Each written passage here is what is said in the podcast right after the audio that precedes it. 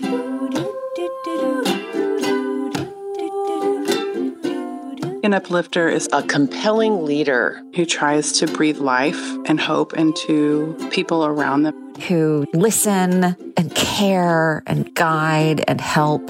Whose way of being in the world inspires.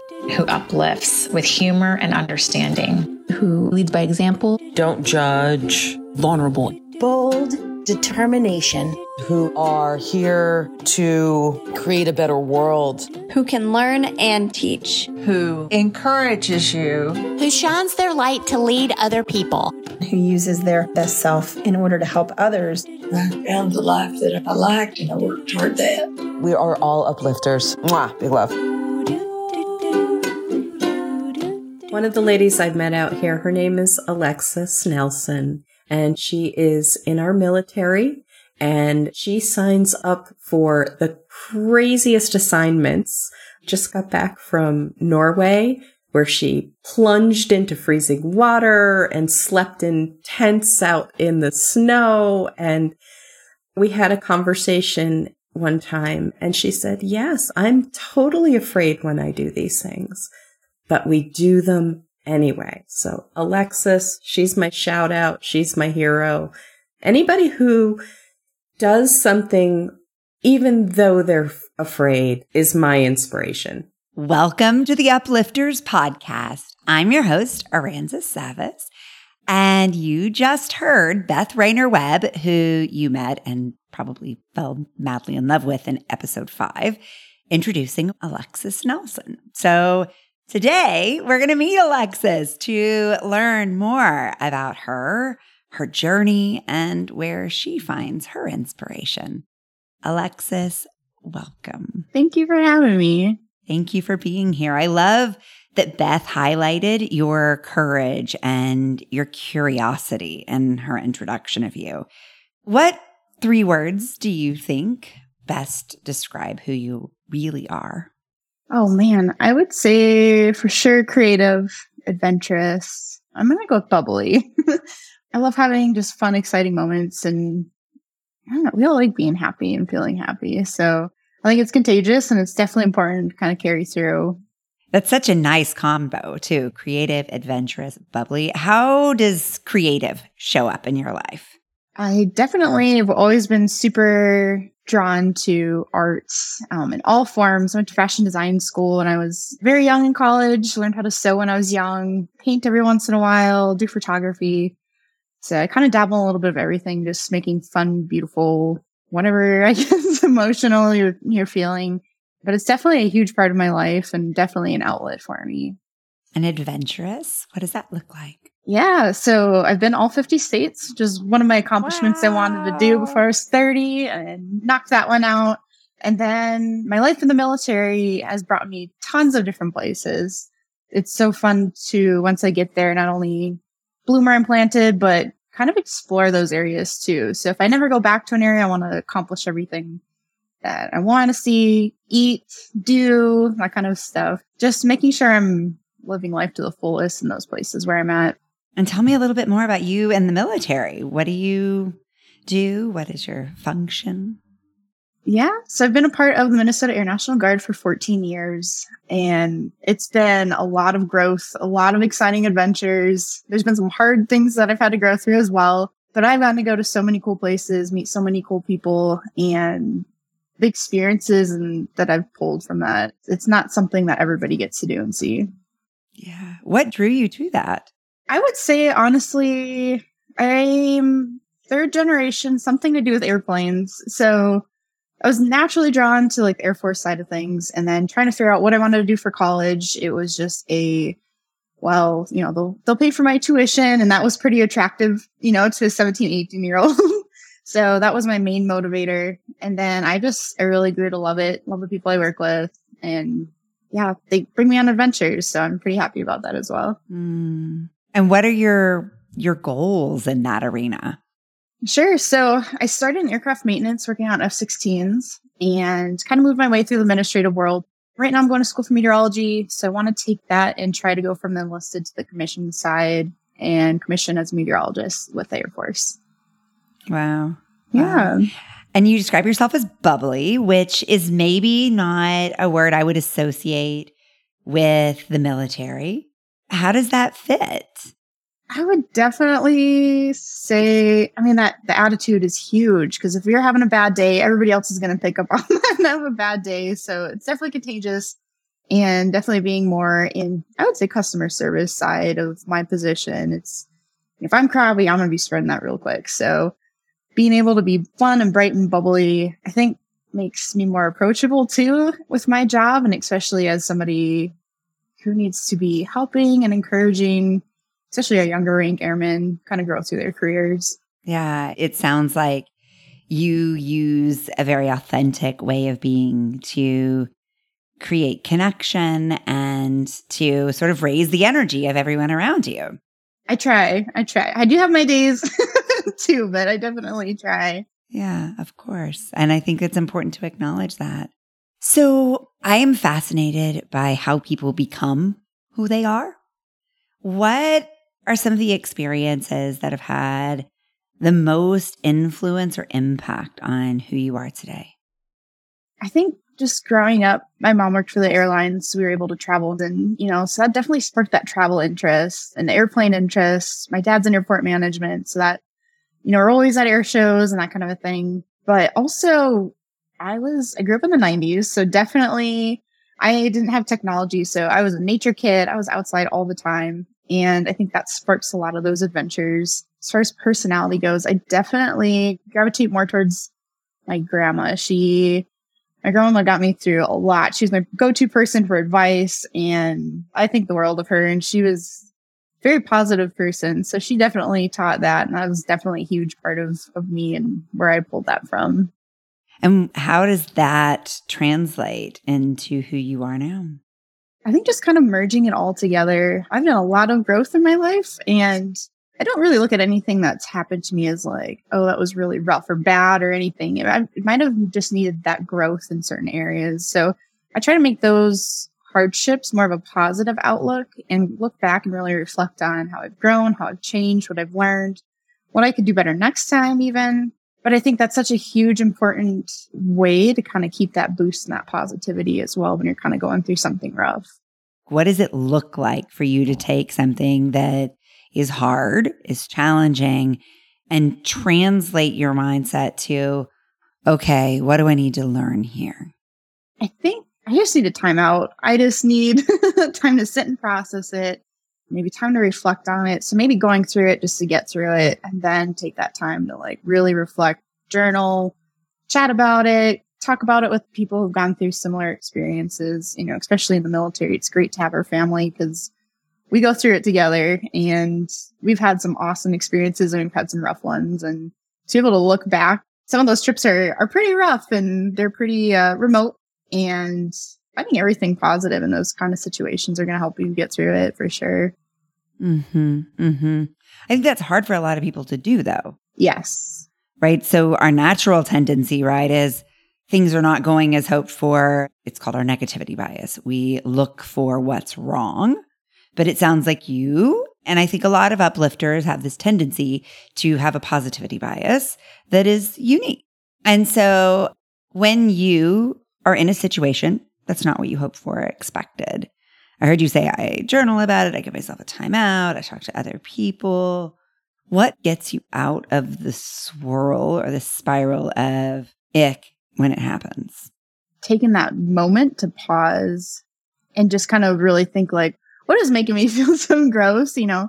Mm-hmm. And honestly, I just, I need those timeouts. I need a nap. I need a snack, a drink of water, something to kind of take my mind off of like feeling zoned into just that rough, yucky feeling.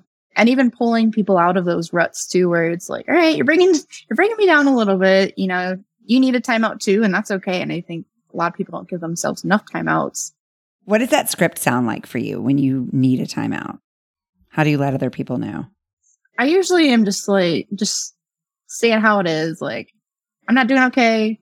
I'm stressed. I'm overloaded. I'm, you know, sometimes there's times where like you just have to get through it and you have to stick it out and like take a couple deep breaths, you know, find something good in it, find something, a goal or, and little hurdles even to get to that bigger goal in the meantime. But I'm, I'm pretty good about vocalizing that I need a timeout now, especially when it's, it's to that point where I'm like, I'm, I really need this. and that's very important to learn. And that was a very hard thing for me to learn for a long time. But now that I have that tool in my back pocket, that is, that's what gets me through most of my days. Yeah. And I love that you acknowledge how hard it is to ask for that. And that's why I wanted to hear about your script for it, because I think a lot of us don't have, I think of everything as like a muscle, right? That if we don't use them, they atrophy. If we use them, mm-hmm. they get stronger and we are better able to turn to them in the moment of tension or challenge. And it becomes an automatic response as opposed to one that has to take a lot of thought and a lot of consideration to get to. What changed for you that you were able to go from somebody who found it hard to ask for what you need and kind of consciously and directly state how you are to somebody who does this regularly?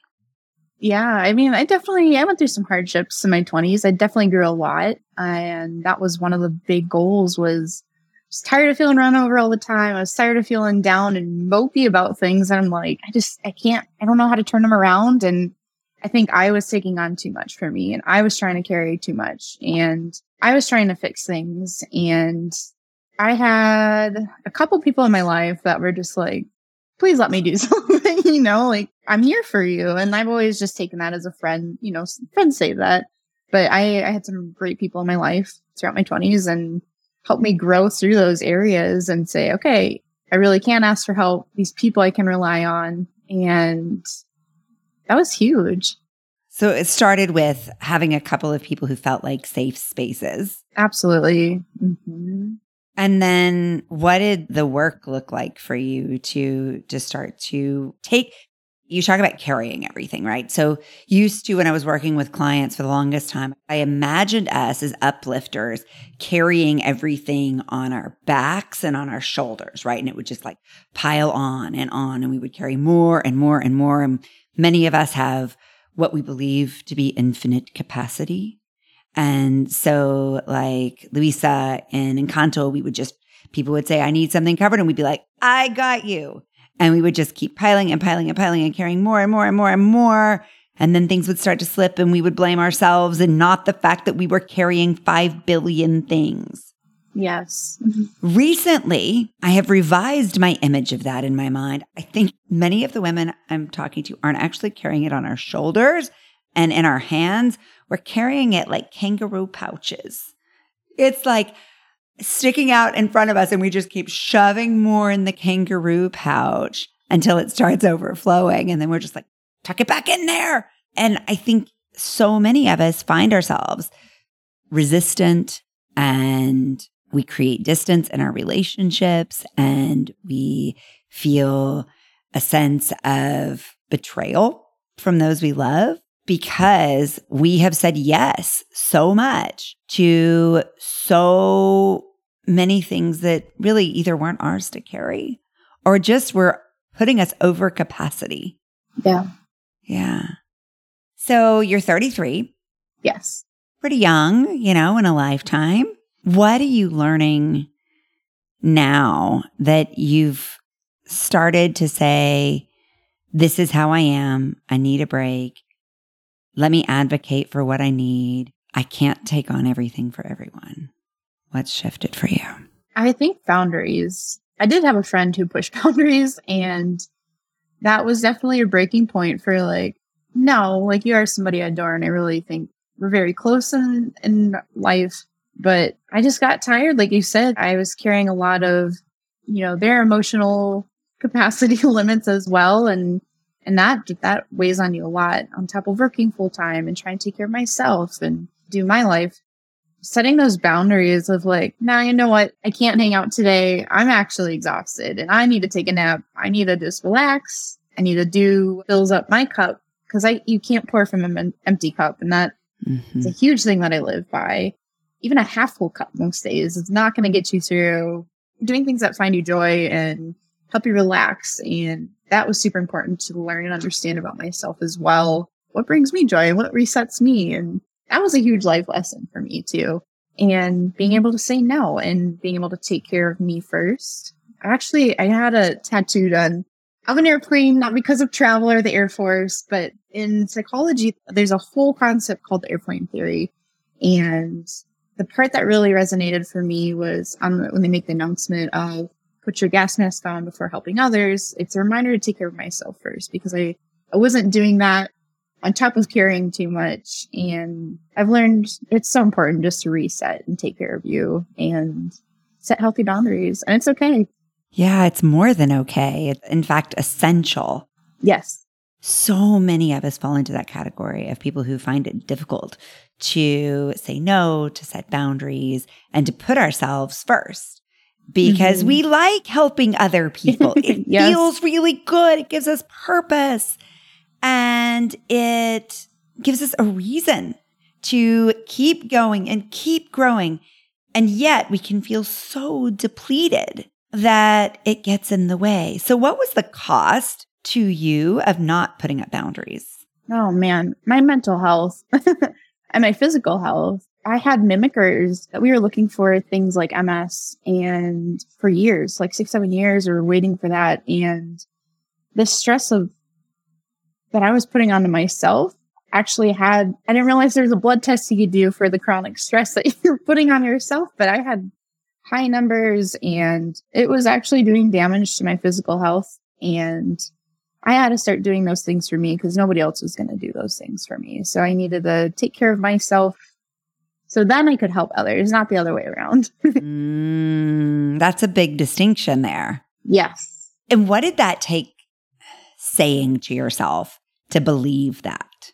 If I wanted to get better and I wanted to heal and not just my body was so achy and tired and I was losing motivation and I was getting burnt out at work much faster than I normally would have.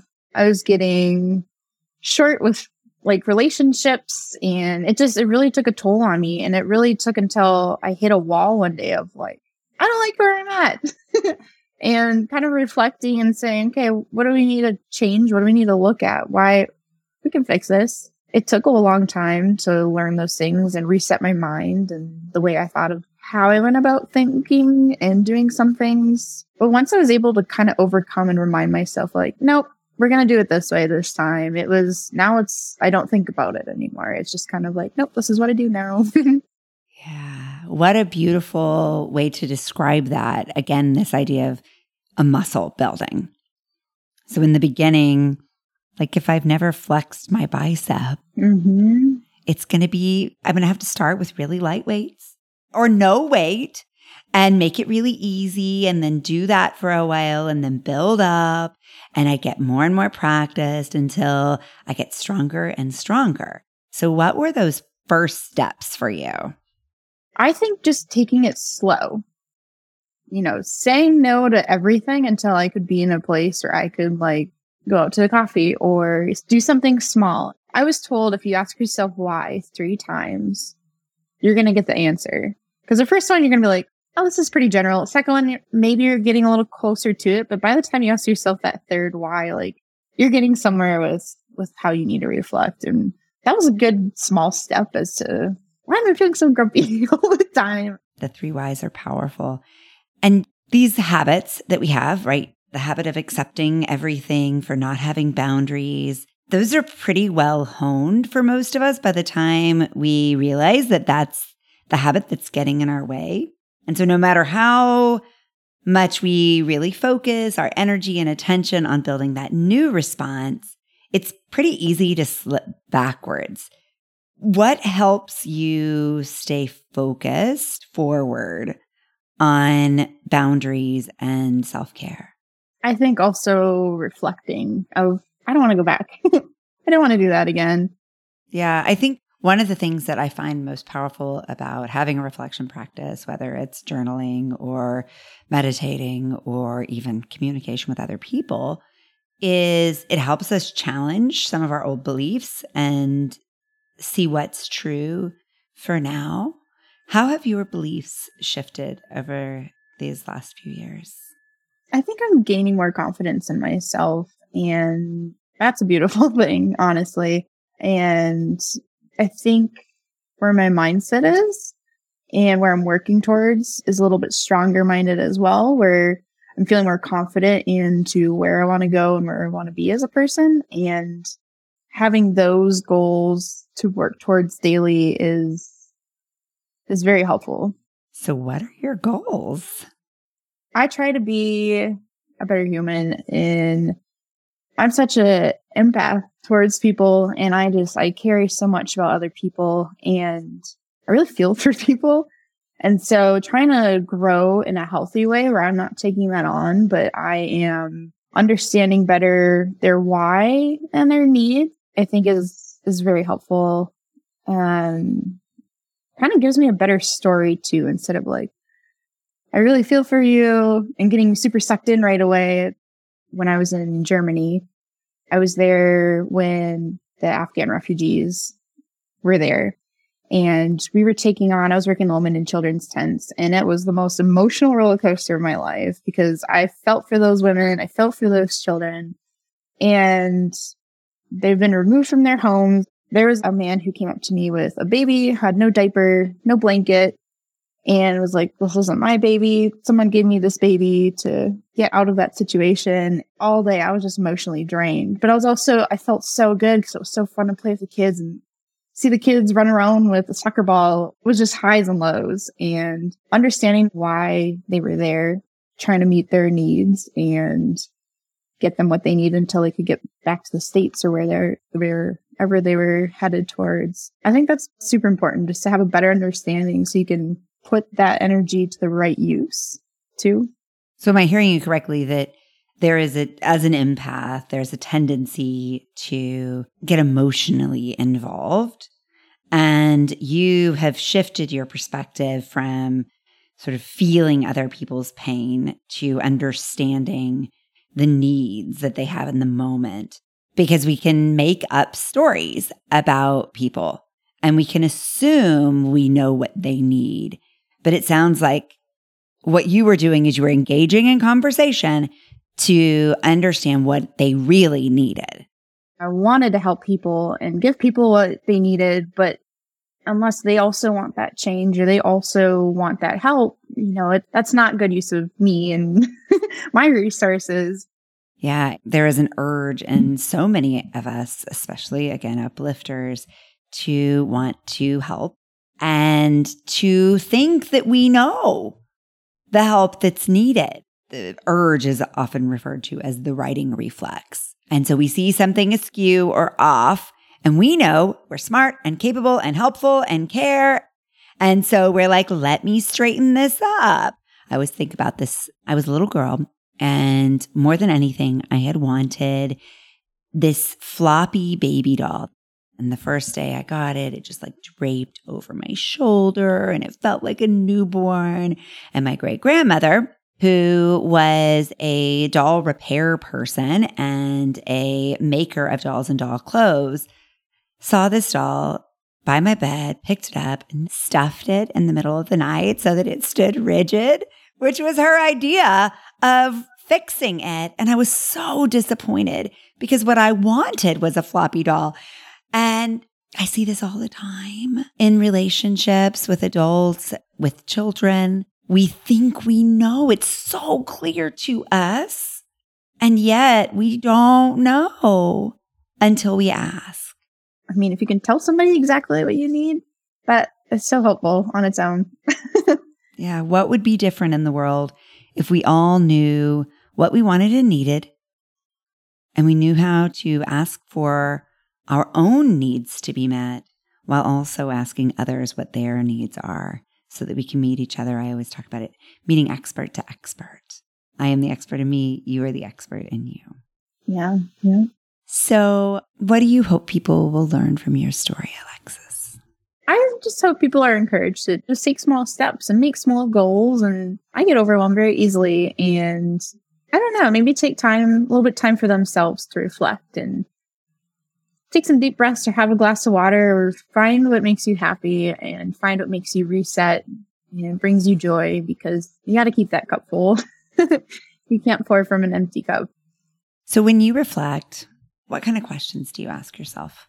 I just kind of try to take time and figure out where I am emotionally and where I feel full or tapped out on and kind of go from there. Like, what was it that wore me out? You know, could I have said no a few more times? Could I have done something better just to bring me a little more joy today? Or did I actually had a really good day? And these were the really good highlights that, you know, I can share with somebody about my day. And yeah. It's that self awareness. And I do that a lot in my work. And one of the things we just started doing on the last episode of the Uplifters podcast that we're playing with for a little while is taking a moment together to reflect. So, in each episode, what I'm doing is inviting our whole audience to breathe along with us for a few moments.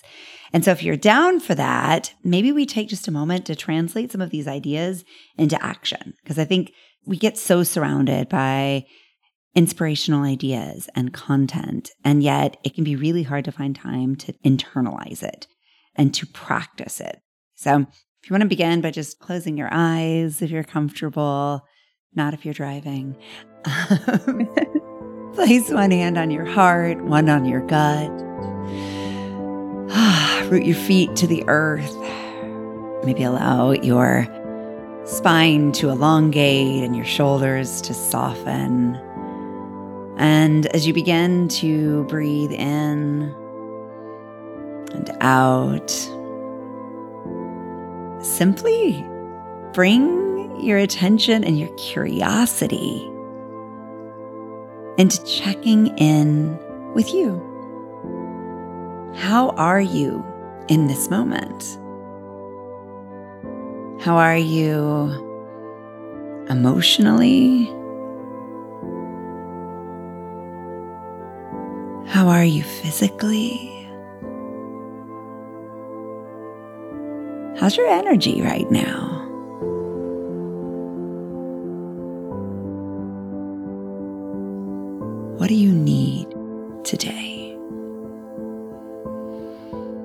If you need a few more moments with these questions, take them.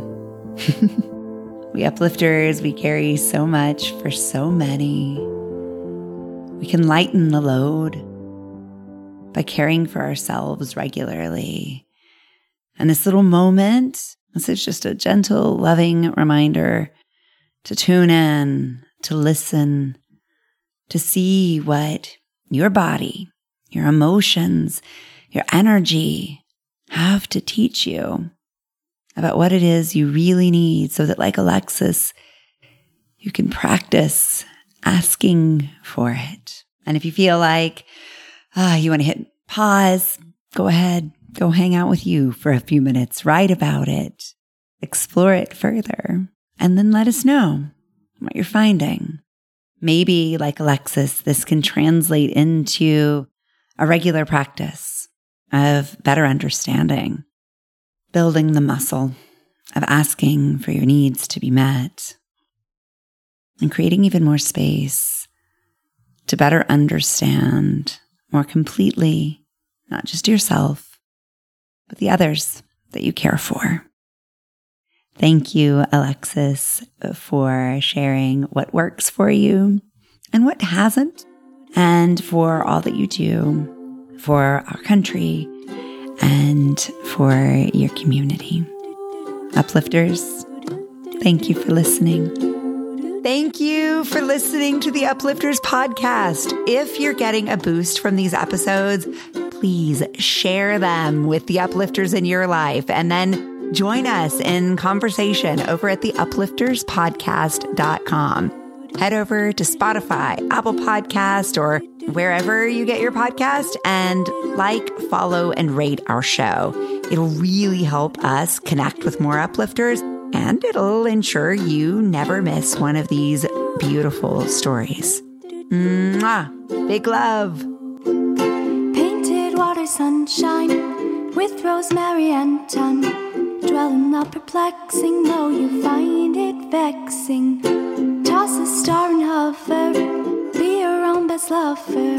Relish in a new prime, plant a tree in springtime. Dance with idle hindsight, bring the sun to twilight. Lift you up, whoa, lift you up. Whoa,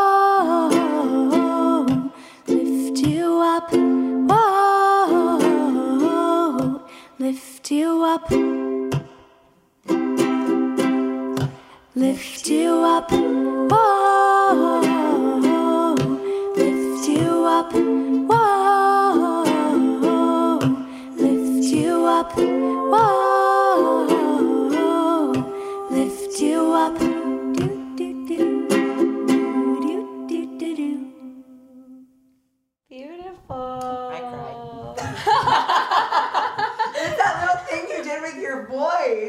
Right, in the pre-chorus, Uh, right? I was like, Mommy, I had to cry stop. quietly. Mommy, stop crying. You're disturbing the peace.